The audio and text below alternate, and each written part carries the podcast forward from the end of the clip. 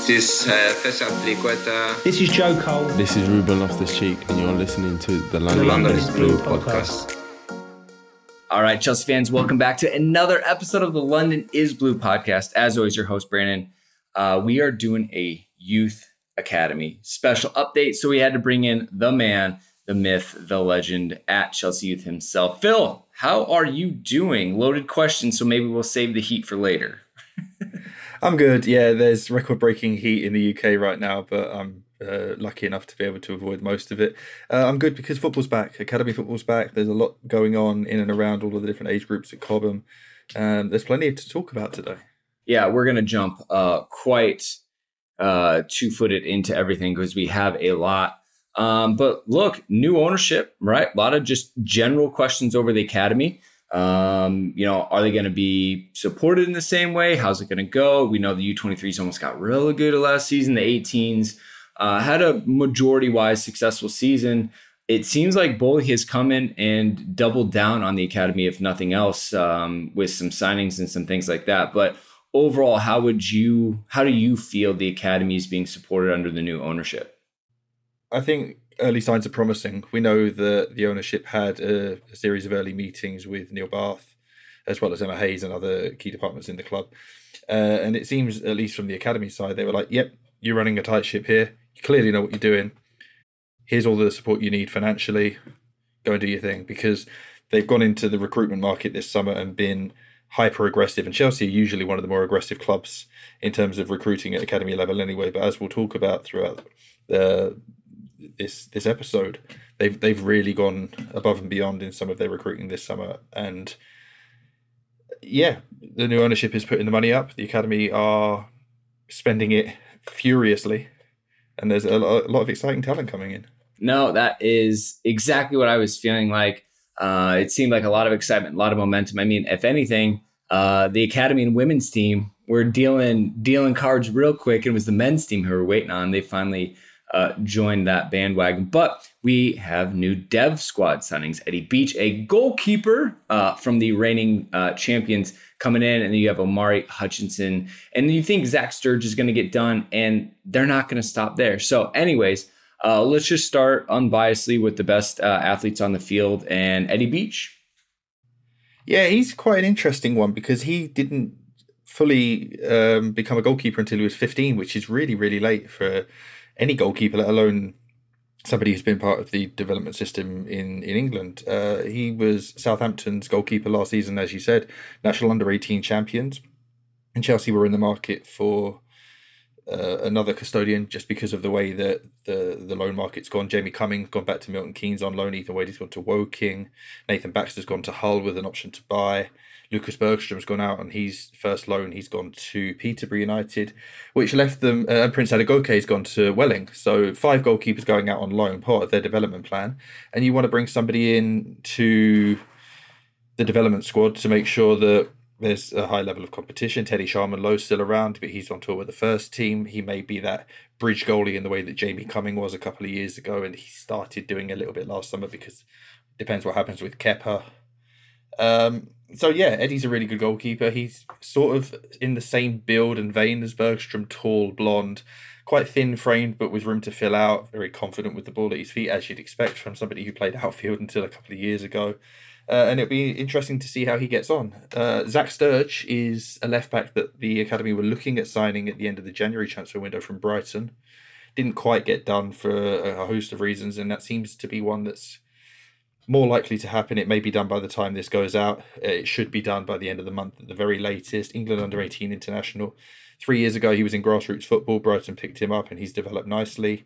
And he'll go into the development squad uh, to offer competition with Dylan Williams, who was signed in January at a very problematic position for the academy. They'd lost the likes of Sam Milling Jr. in the last couple of years and didn't have a naturally left sided fullback. They went through Declan Frith on trial.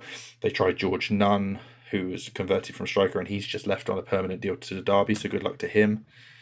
Uh, so they're trying to fill in the gaps that they've had for a couple of years that they weren't able to properly address because of a transfer ban and then the knock-ons of a pandemic and change of ownership and sanctions.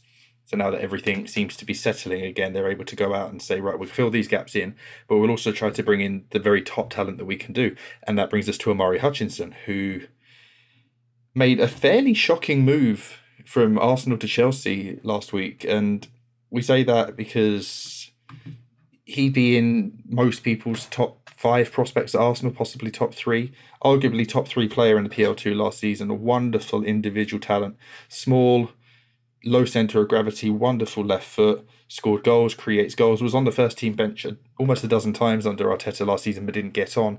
And whether that pathway being blocked to him was exacerbated by their signings of Marquinhos and Fabio Vieira and trying to sign Rafinha, whatever happened there, he's decided to swap red for blue, north for west. Uh, he's joined up with the development squad. He may go on loan, he may not, but we know that what Chelsea have done as well as anybody in recent years is give a realistic pathway into high level professional football more than pretty much any other club in England. So there's a, a fantastic individual talent that may be at Thomas Tuchel's disposal if he wants him, but we he, he'll come in maybe in the development squad, maybe on loan. Really, really good talent though. Love to hear it. Obviously, uh, anytime you can have someone cross uh, over from a London rival, uh, that's a big deal. Uh, just for for fun's sake, but when they're a top quality player too, even better. Uh, which is is exactly what we see from these players, top to bottom. It sounds like Slonina is potentially going to come in as well, another goalkeeper. Do you feel like this is an academy signing or a first team signing? Because all indicators show that he's going to go back to Chicago Fire for even another entire MLS season, which I think is a little bit crazy. But he's only 18. Again, do you think that this is an academy type signing based on how you read the situation? it sort of falls through the gaps because more than anything, it's uh, an old school Emenalo. That's exactly what I was going to say too. Yeah, it's it's for that whole loan operation where they went out and would sign a, a Matt Miazga or a Mario Pasalic or Stipe Perica if we want to do the deep cuts into all of these players. But more importantly than that, the the club no longer has the services of Petr Cech or Christophe Lollichon. Both of them decided to leave uh, at the change of ownership uh, and to forge new directions. And those were two very influential people in, in the goalkeeping department of the club. They were the lead on bringing Edouard Mendy in. Uh, Lollichon would head up the scouting of loan goalkeepers, recruiting new ones, and they would have undoubtedly been involved in the preliminary stages of identifying Slonina. And maybe that's why it went cold when they went off, and there's a, a little bit of a structural change. I understand that Mark Beanie, the development squad goalkeeping coach for at least the last 10 years and was the under 18 goalkeeper coach before that. Uh, maybe moving into more of a scouting and recruitment sort of overseeing role. Uh, the talent is there. If Chelsea sign him, I don't think it's a first team or an academy signing. It's just one that's going to sit outside of that bubble. Maybe they have the budget to to delve back in a little bit into this the, the old style loan army. I know there are recruitment, uh, sorry, restrictions coming up on the number of overseas international loans you can have, non-homegrowns you can have, but when you whittle down the the ones that you don't want to keep and have to loan out, maybe you can take a swing on one or two like Slonina, who attract attention from the likes of Real Madrid, from Chelsea. There's something there. You can leave him in the MLS for one, two years, maybe bring him to Europe uh, and see where you are because having the depth in the system and not necessarily needing it, needing it is the rich man's problem. Mendy may have another five, six years at the top level, maybe more, maybe less. Kepa cost 72 million and didn't quite pan out. You, you always need to be ready for that next step so that when you encounter a situation like Thibaut Courtois leaving, you're not scrambling around to make a panic buy as it turned out that Kepa did. Kepa became. So I, I don't know whether it's academy led, first team led, uh, and who reignited it after and left, but it's, it's an interesting one to watch. Yeah, like you said, it kind of falls through the cracks between first team and academy and, and kind of lands somewhere in between. Uh, but we'll see, you know, if Kepa goes to Napoli, um, Bettinelli probably still sits third. They're going to have to do something. Do they really want to go sign someone? I don't know. There are a lot, a lot of things to come, but uh, it's glad to hear we are well taken care of in the goalkeeping uh, department, and that the academies is able to deal as well as able to attract top talent. Uh, that is always, always uh, important, and we'll have to see. Um, you you noted in here that uh, the dev squad have uh, started their preseason. We'll kind of get into some of it, but they beat Cologne and Bournemouth in the preseason and uh, they've even had some guest appearances in their team as well. But we can start with Colin. Um, was that in England? Yeah, it was uh, the Cobham training ground. It was the first preseason friendly. It was 22 players, first half, second half, completely different teams. Uh, a very relaxed pace, players finding their way back into a match rhythm. They'd spent a, a week in Portugal training before that, came back to very Portuguese like weather in, in lovely Levy, Surrey. Uh, and it was a, a comfortable 4 0 win over a similarly aged Cologne uh, youth team. Uh, Jayden Wareham scored twice in the first half, two really well taken goals. One of them was a one on one chance that he stuck away, and the other one was sort of improvised, hooking a high ball down in the uh, penalty area and sort of volleying it over his shoulder into the back of the net. And then uh, the changes at half time from both teams just made it a very, very pre seasony affair. Uh, Jude Bell got a goal late, and uh, Derrick Abu scored right at the end. Um, but more more interestingly than anything was how Mark Robinson setting up his team compared to Andy Myers, his predecessor. Robinson played a a very flexible three at the back system at Wimbledon and seems to be carrying that into Chelsea, which mirrors the way the academy tend to play. In the Cologne game, he played a, a formal two up front rather than a 3 4 3 or 3 4 2 1. He had Wareham and Malik Mothersill up front in the first half and Jude Soonsup and Mason Burstow in the second. Uh, whether that's something that they're going to continue with depends on personnel as much as anything because they didn't do it against Bournemouth, which we'll get to in a minute. But just seeing the players get into a rhythm, seeing some of the graduating under 18s come up full time into this level, like Mothersill, like Abu, like uh, Dylan Williams now. Uh, it was it was a good introduction, and then they went off to Boreham Wood, who are much further along in their preseason plan. They're first team National League, fifth tier, professional, really good competitive outfit an opportunity for Chelsea to go there.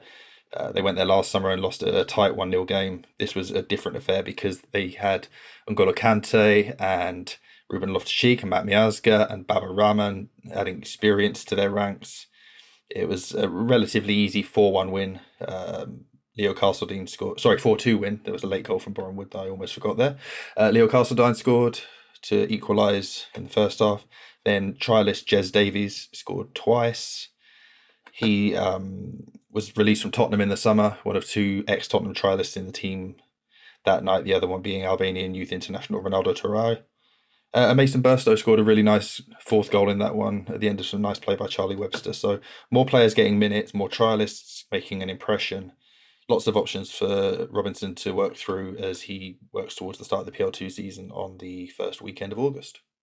Love it off to a great start. Good to see they're getting minutes. And now they're actually stateside, right? They're in Salt Lake for a bit of a kind of youth uh, friendly round robin tournament. They are indeed. Yeah, this was uh, hastily arranged um, off the back of the new ownership, I imagine, with the men's and women's teams both over there this summer, um, adding the development squad to a tournament that I believe was already agree- agreed and arranged mostly by Wolves. Um, so they play their first game tonight as we record uh, against uh, the Real Monarchs.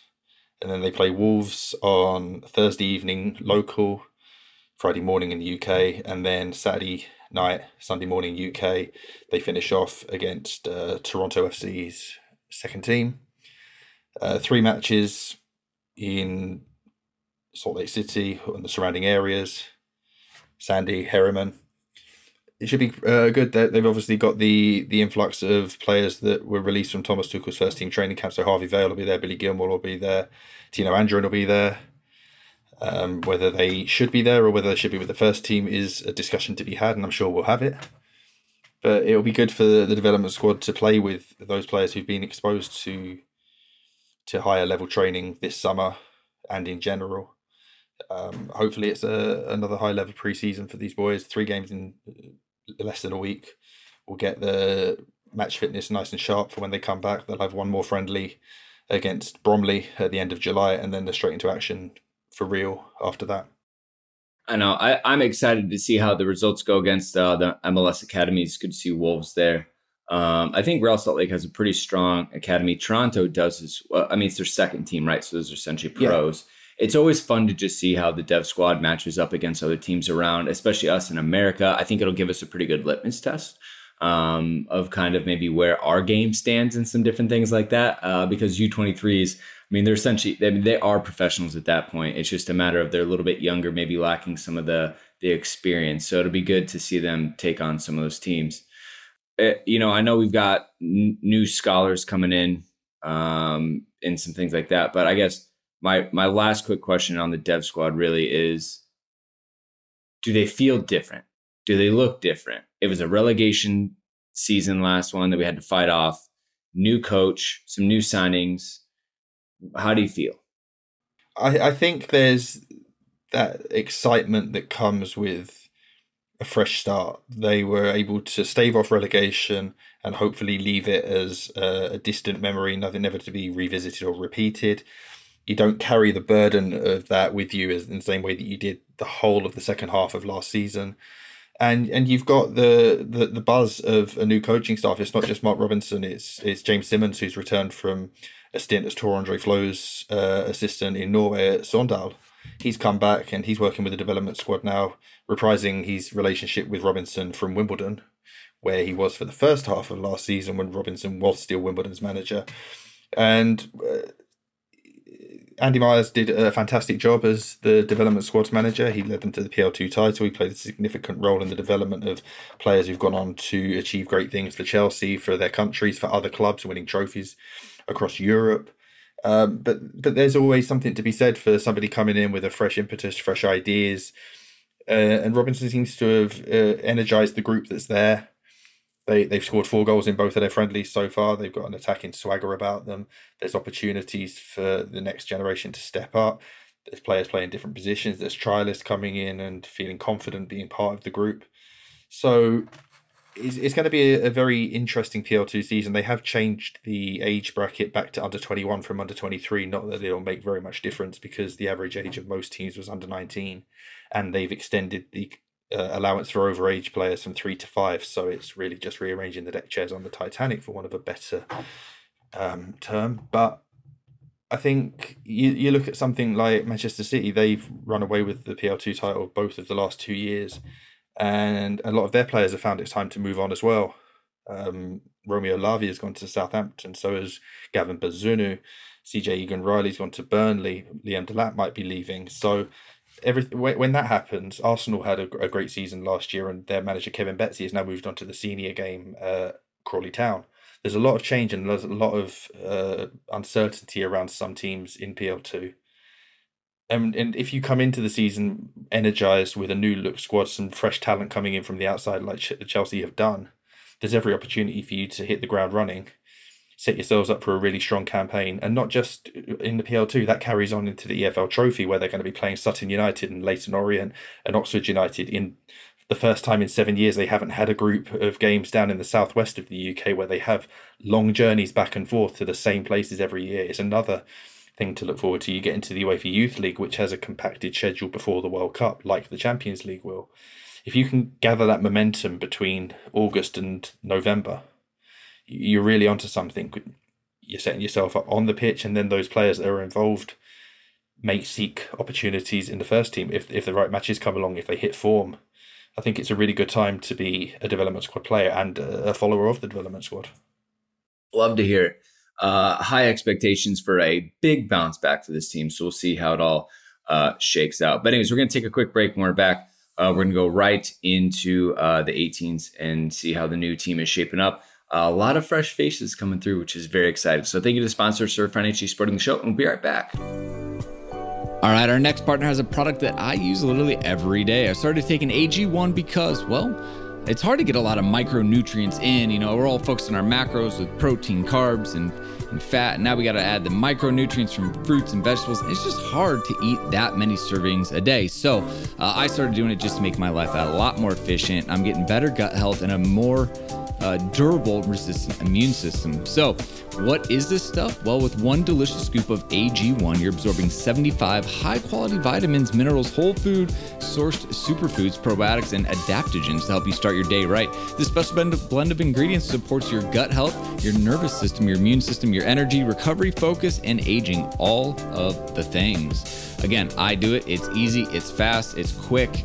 Uh, I throw up my shaker usually on my way home from work, drink it it it goes down quickly. Uh, and like I said, you get six servings of vegetables a day very easily. Uh, but hey, don't listen to me. Athletic Greens has over 7,000 five star reviews. It's recommended by professional athletes and is trusted by leading health experts such as Tim Ferriss and Michael Gervais. So, right now it's time to reclaim your health and arm your immune system with convenient daily nutrition. It's just one scoop in a cup of water every day. That's it. No need for a million different pills, supplements to look out for your gut health. To make it easy, Athletic Greens is going to say give you a free one year supply of immune supporting vitamin D and five free travel packs with your first purchase. All you have to do is visit athleticgreens.com forward slash London is blue. Again, that is athleticgreens.com forward slash London is blue to take ownership over your health and pick up the ultimate daily nutritional insurance. All right, Phil, as advertised, uh, 16 new scholars plus a likely deal to add Tyler Dibbling uh, from Southampton. So, how is this team looking? How are the scholarships going? What I mean, honestly, it's got to be one of the most exciting times of the season in academy terms, just because of the we made it type feeling that these these young kids are are getting.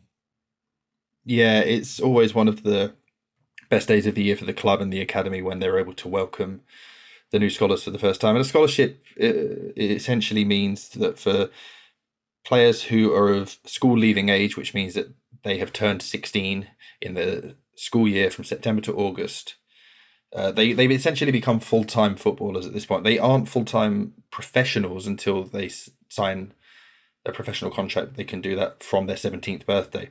One of the players in this group turns seventeen on the second day of September. One of them doesn't turn seventeen until next August. So that comes and goes. Most of the players will have a professional contract agreed, but from this point on, they are formally full time. Some of them will have been so uh, within the club's schooling program at Cobham for a couple of years before. This is when it gets real. There's some educational requirements, but they are now focused on being full time footballers.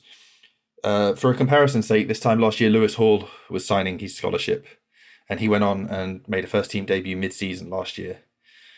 You can go from signing your scholarship in the summer to making a first team appearance not very long later. You can be in the first team in two years if you're really, really good. Callum Hudson Odoi was doing that. So it's it's a really exciting moment. Uh, and also really exciting for people at the academy to be able to put on a real show occasion for it. The event is usually held at Cobham. Families and everything are invited. There's the photos and the holding shit. But because uh, they had to do it in a limited way through the two years of the pandemic, they were able to move the whole event to Stamford Bridge, uh, the nightclub under the bridge, uh, and really celebrate the occasion. 16 players. It's the joint largest uh, intake of first year scholars in the club's recent history. It, um, the last time they had as many, they were able to bring through Andreas Christensen, Ruben Loftus Cheek. So anytime you can produce two high level internationals who have contributed to significant success at the club, you're doing well. If we can do two from this group who have the careers that they've had, that would be great. There's no shortage of talent here. Seven of them are England youth internationals already. 14 of them have already played for the under 18s. It's almost the entire under 16 team coming up. So there are players in every position. There were three goalkeepers, which is extremely rare to bring up because if all three are coming at once, then one of them's going to miss out on a matchday squad more often than not. But one of those is Ted Curd, who's played 23 games of youth team football already under under 15 and under 16 season. He's part of the team that's gone to the US with Mark Robinson at the development squad. So you can see that he's ahead of the curve considerably, which allows the likes of Max Merrick and Luke Campbell, the other two goalkeepers who got scholarships, to to to, to get their preseason in and to get their opportunities with the youth team while Ted pushes on to to bigger and better things. And that's what you can expect from some of this group. Some of them, uh, Caden Wilson and Michael Golding got some minutes early on with the youth team last year. Somto Boniface, who's a really good left sided player, uh, did so sort of around the autumn. And then into the new year, they signed Travis Akomeah from Watford, England under 16 centre half, who I've made a, a, a, stylistic comparison to Levi Colwill without wanting to put the pressure of the actual ability on. Levi's left footed, Travis is right footed, but they move and they go about their business in the same way. And then towards the end of the season, you saw more from uh, the forward players, Ato Ampah Donnell McNeilly and Tyrique George, who came through um, as well as Harrison Murray Campbell, who did a really good job at centre half in the last half dozen games of a season that the focus ended up being on the cup competition. So the league campaign, you could bring some of these boys through as the fixture just got more congested. They'll come in, they'll join the class of 2021, which was the likes of Ronnie Stutter, Zain Silcott Duberry, Sam Rak-Sakyi, Richard Olise, uh, and Lewis Hall who was one of those who, who went up with Brodie Hughes development squad mid season. They'll probably be there full time this year. Leo Castledine is sort of on that bubble of getting more and more opportunities at the higher level. And it, it just brings more and more depth, talent into Ed Brown's group. He's going to be assisted by Jimmy Smith, the former academy midfielder who played a couple of games for the first team and came back to the club last summer in mostly a recruitment capacity. But last season's under 18 assistant Andy Ross has gone to Norway to work with Tore André Flo to replace James Simmons in a relationship that the club seems to continue to foster. Smith will be working with this group. He's going to be a nice addition off the field.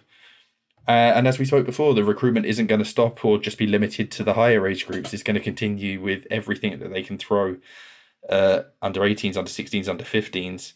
Uh, and by the time this is out, maybe maybe by the end of the month, they're expected to complete the signing of Tyler Dibbling from Southampton, who is a left-footed forward who went a little bit viral in April for scoring a hat trick of basically identical goals away to Newcastle in PL2. Um, he scored against Chelsea last season in the under 17 Premier League Cup. He's got one of those shots that when he hits it, it stays hit and it, it's a real weapon. But he's a really well rounded, right sided, left footed forward who, again, for Southampton as an under 16, played nearly 20 games, all competitions, pushed onto the PL2 by the end of the season. So if he plays under 18 football at Chelsea this year, he'll have plenty of experience, have already done so. If he goes into the under 19s for the UEFA Youth League, he'll be a quality addition and then can push on for PL2 like Hall, like Castledine, like Hughes, uh, and keep the talent coming through because there's some good under 16s coming through who will join these first years in getting opportunities as the season goes on. Yeah, and again, I, I, just reminded everyone Chelsea are tending to go really young on these teams as well, which is exciting. Just kind of see what um, what they do with the opportunities. But uh, um, you know, I I just forget you know that how young a lot of these players are on this team. You hear 18s, but they're not 18 year olds. They are far from it, um, and they're really cutting their teeth early on, which is exciting. So um, yeah, I, I, fully expect uh, another year under their belt. They're going to continue to grow and do even better this season and challenge for trophies and continue to to win silver like they reestablished last season.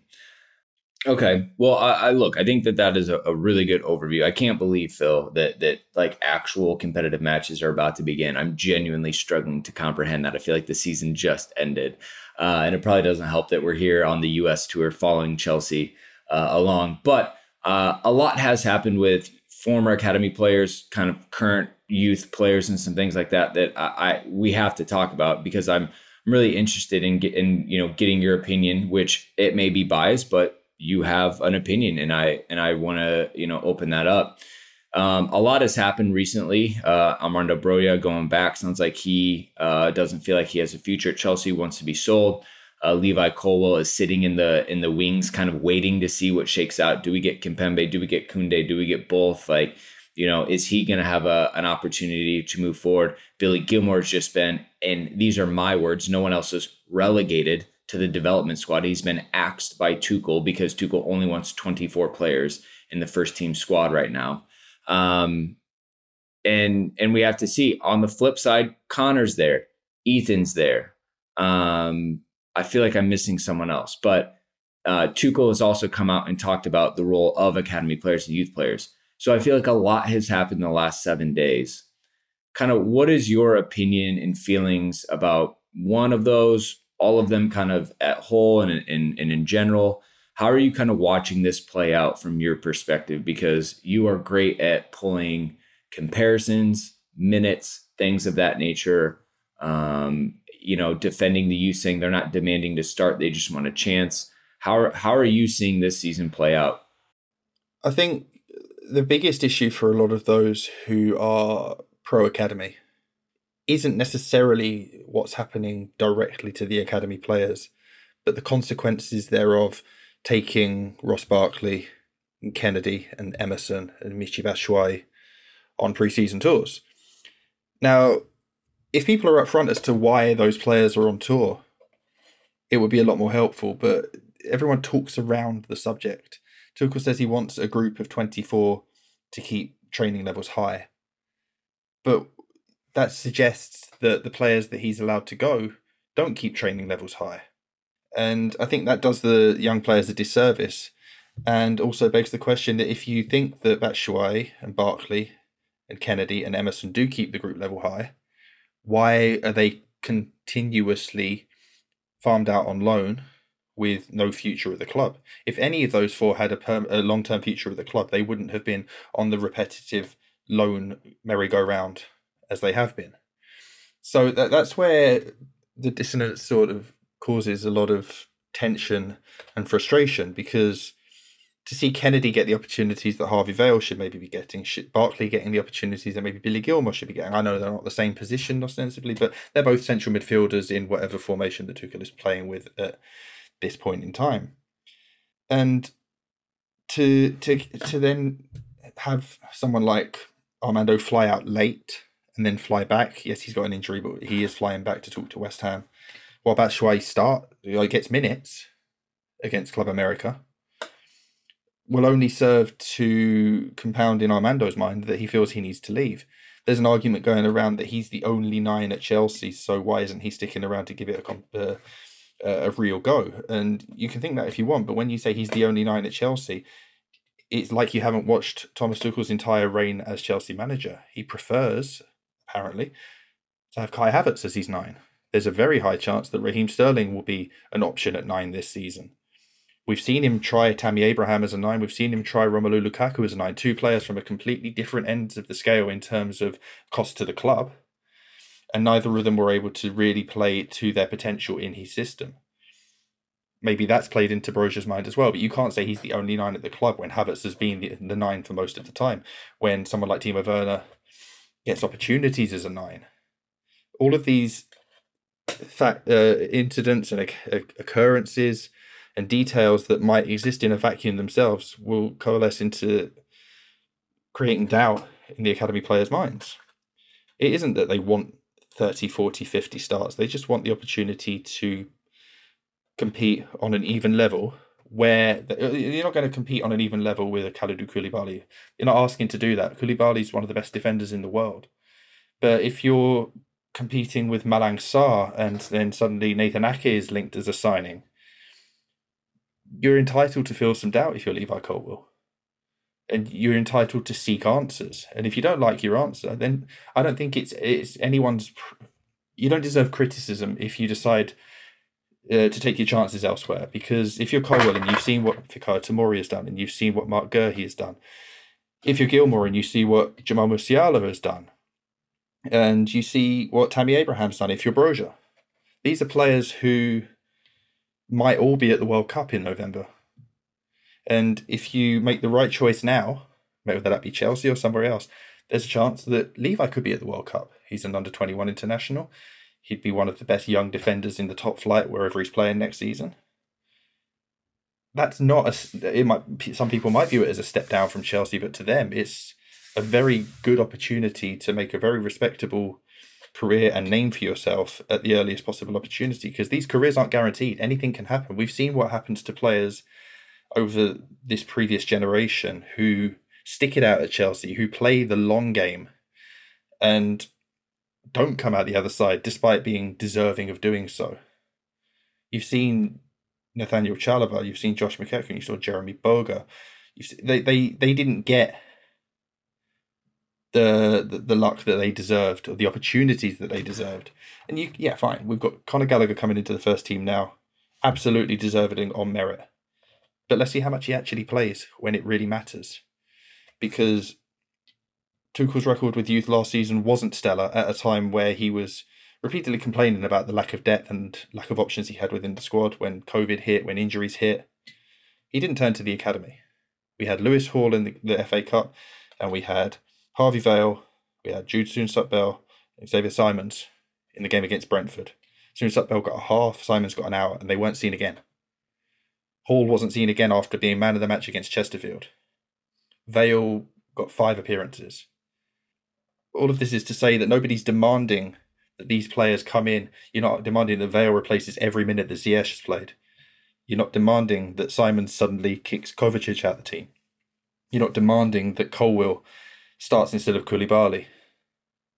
It's about having a fair opportunity to get the representation that you deserve without needing every card and every domino to fall in your way like Trevoh Chalobah did last summer.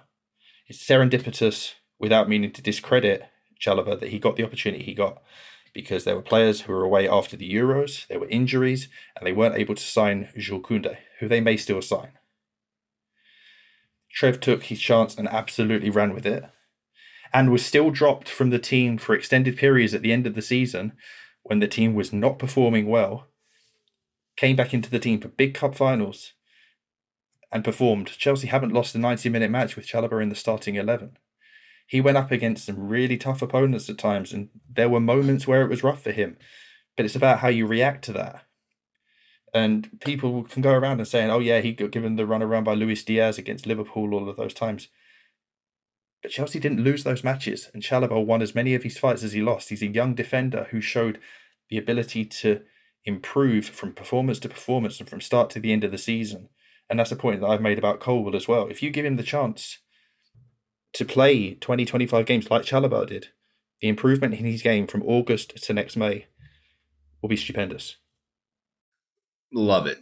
Um, I think you kind of touched on a couple of like misconceptions that are out there. Are there is there a couple things you see on Twitter constantly that you're like, oh my gosh, you guys are just completely missing the point here, or like you are misinformed like egregiously that we just need to like help guide people because I just feel like people don't really understand the academy players as well, and kind of like when they come out of their contract, it's really crucial uh, of like when they sign that big extension because what is it a three year contract right? At yeah when they turn 17 and then after that chelsea usually like to get them on a four or five year deal. Yeah your first your first pro is three years yeah. Yeah so you know they have to kind of finagle these situations right out the gate because it determines essentially some of the most crucial years of development and potentially breakthrough for these players.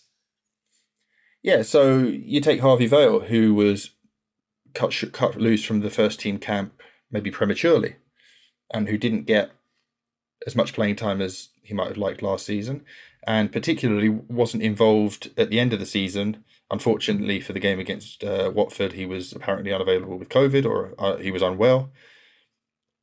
But his contract is up next summer, and we've been in this situation with academy players before. He now holds the power. Charlie Webster was on the bench for that Brentford game, didn't play, hasn't made his debut yet. He's out of contract next summer. Soon Bell, out of contract next summer.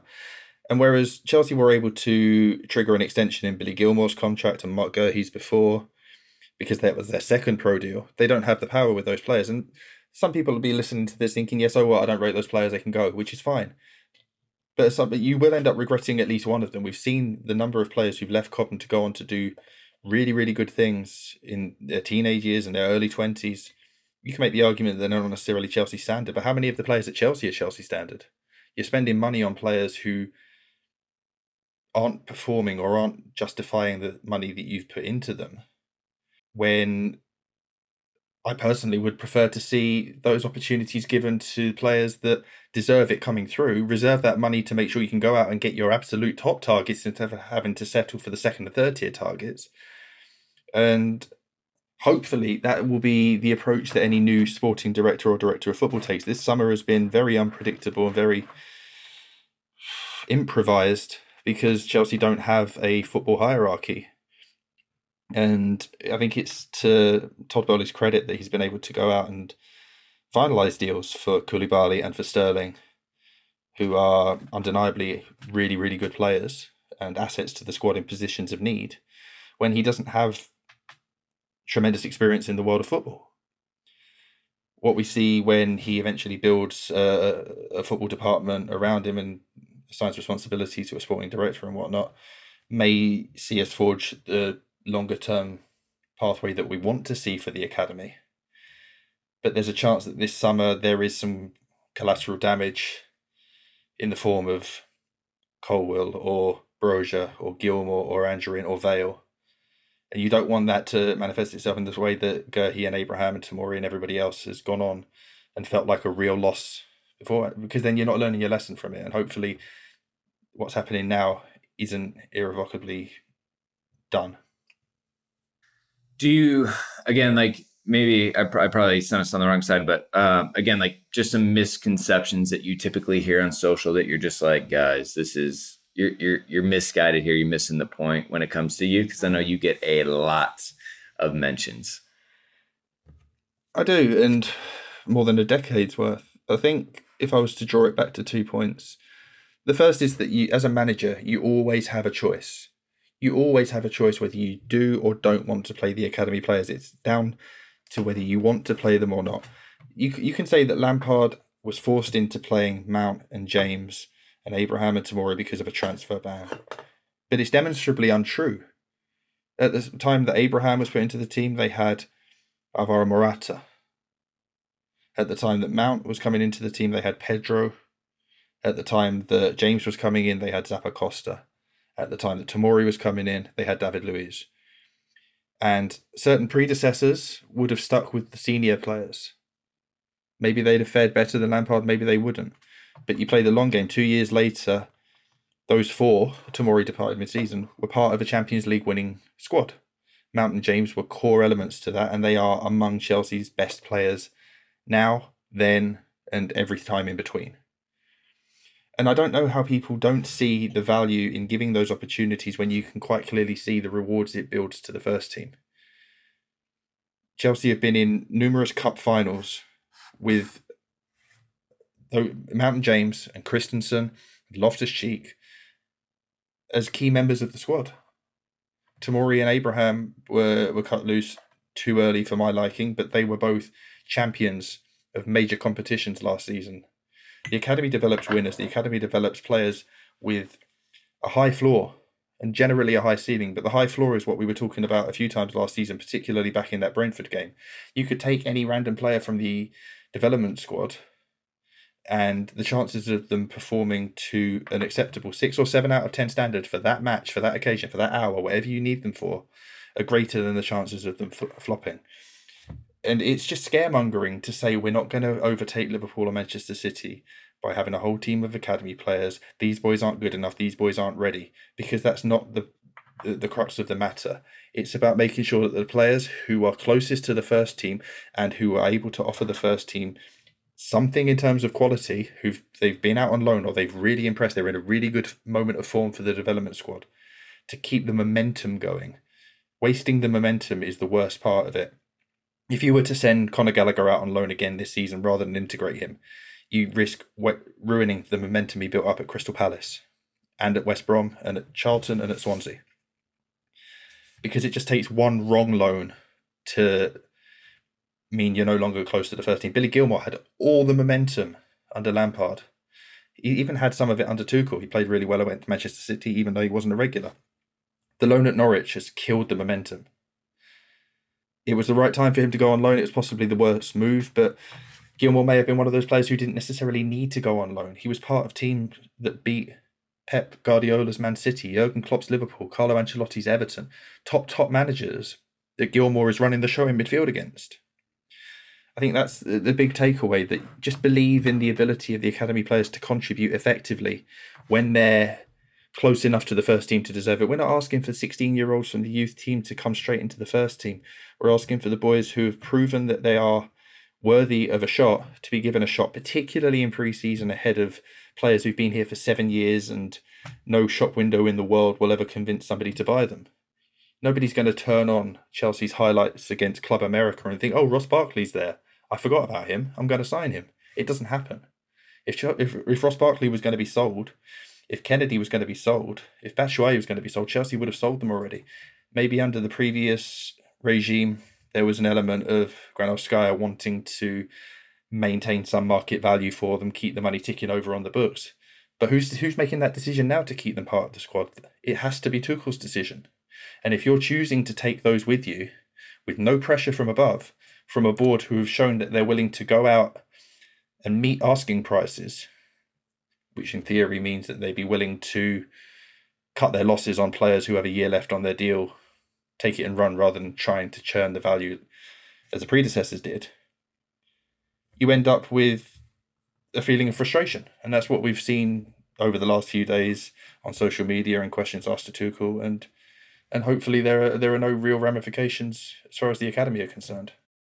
I think it'll be interesting. Again, Tuchel's made some comments, you know, promoting it, but you know, again, posturing and maybe doing is a different thing. I definitely feel like he's seeing an opportunity with Boehly coming in to splash a ton of cash. And I think he's just being opportunistic right now. And I do feel like there's going to be some academy prospects that are maybe going to fall through the cracks while they look to secure some of these signings with only a year left, to your point. So it's going to be interesting to see what's going to happen. You know, look, if these signings don't happen, these players are going to have to go in just by default and play.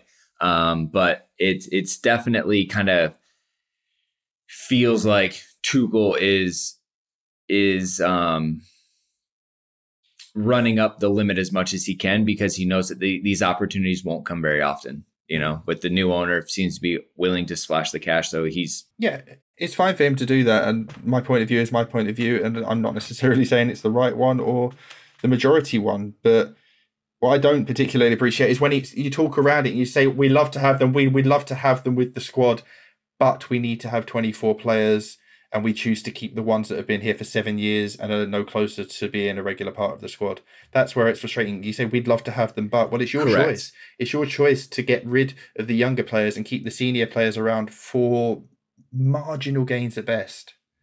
At, at absolute best, I would be staggered if Kennedy, Batshuayi, Emerson, and Barkley were all part of the squad by September 1st at the end of the transfer window, not least because there's not enough room in the non homegrown sections to actually register them all, which is another angle that we're coming at here. But it just feels like it's self defeating all round to to tell the players that you want to keep them, and then move them on, and, and keep players that you've already told them you don't want them. Yeah. So I was trying to quickly pull Swiss Ramble. He was doing the uh the wages of all kind of the top teams in Europe. And Chelsea were wildly high on this table as far as like how much we pay on a weekly basis. And I know fans, you know, they talk about a lot of different things and, and whatnot. Um, but at the end of the day, what what is important is balancing the books and things like that. We don't have Abramovich here anymore, right? Like we we definitely understand that that that kind of beneficiary owner model is gone the academy can play such an important role by not having to have 40 you know 30 to 40 million pound depth players in the team when you have them right there and available and you don't have to have a huge signing fee and amortize them on the books. The academy simplifies a lot of these things and i think that all fans can unite around that and saying we're good with the Baba Rahmans. We're good with the Kennedys. We're good with the Zappacostas. We don't want to repeat that just because they have professional minutes. Um, we, I think Chelsea fans really do rally around having academy players come through the system. It seems like they play harder, they fight for the badge a little bit harder. Uh, you know, when they go to the media to say, This is my club, when they kiss the badge, it means something. Um, and there's just a deeper connection. And I think that is really what all Chelsea fans really want to see. And if you have an anti-youth agenda, then like, look, that's your thing, but you're just you're just hurting yourself and shooting yourself in the foot. Um, there's a lot of just really good opportunities for these young players to integrate in the squad, and Trevoh was a was an amazing surprise. And his reaction after scoring that goal at the beginning of the season last year was absolutely priceless. And that's what you get from academy players. It is. And look, let me finish on a more positive note because I do genuinely believe that the ownership want to put into a, a place a structure that is relatively similar to what we're told about the Dodgers. They have an extremely high payroll, but they have a deep, and diverse, and talented farm system, development system, pipeline of prospects. And I think you may be starting to see that play out in the investment from the academy this summer. Not only working with the high level of talent at Cobham, but going out and saying, right, we're going to um, accentuate that by bringing in Omari Hutchinson and potentially Zak Sturge and Tyler Dibbling and plenty of others to say because then then you're bringing you're you're throwing more more at the wall, more mud at the wall, see what sticks. The more options you have, more talent you have, the greater the chances of one, two, three of them coming through at any given time are.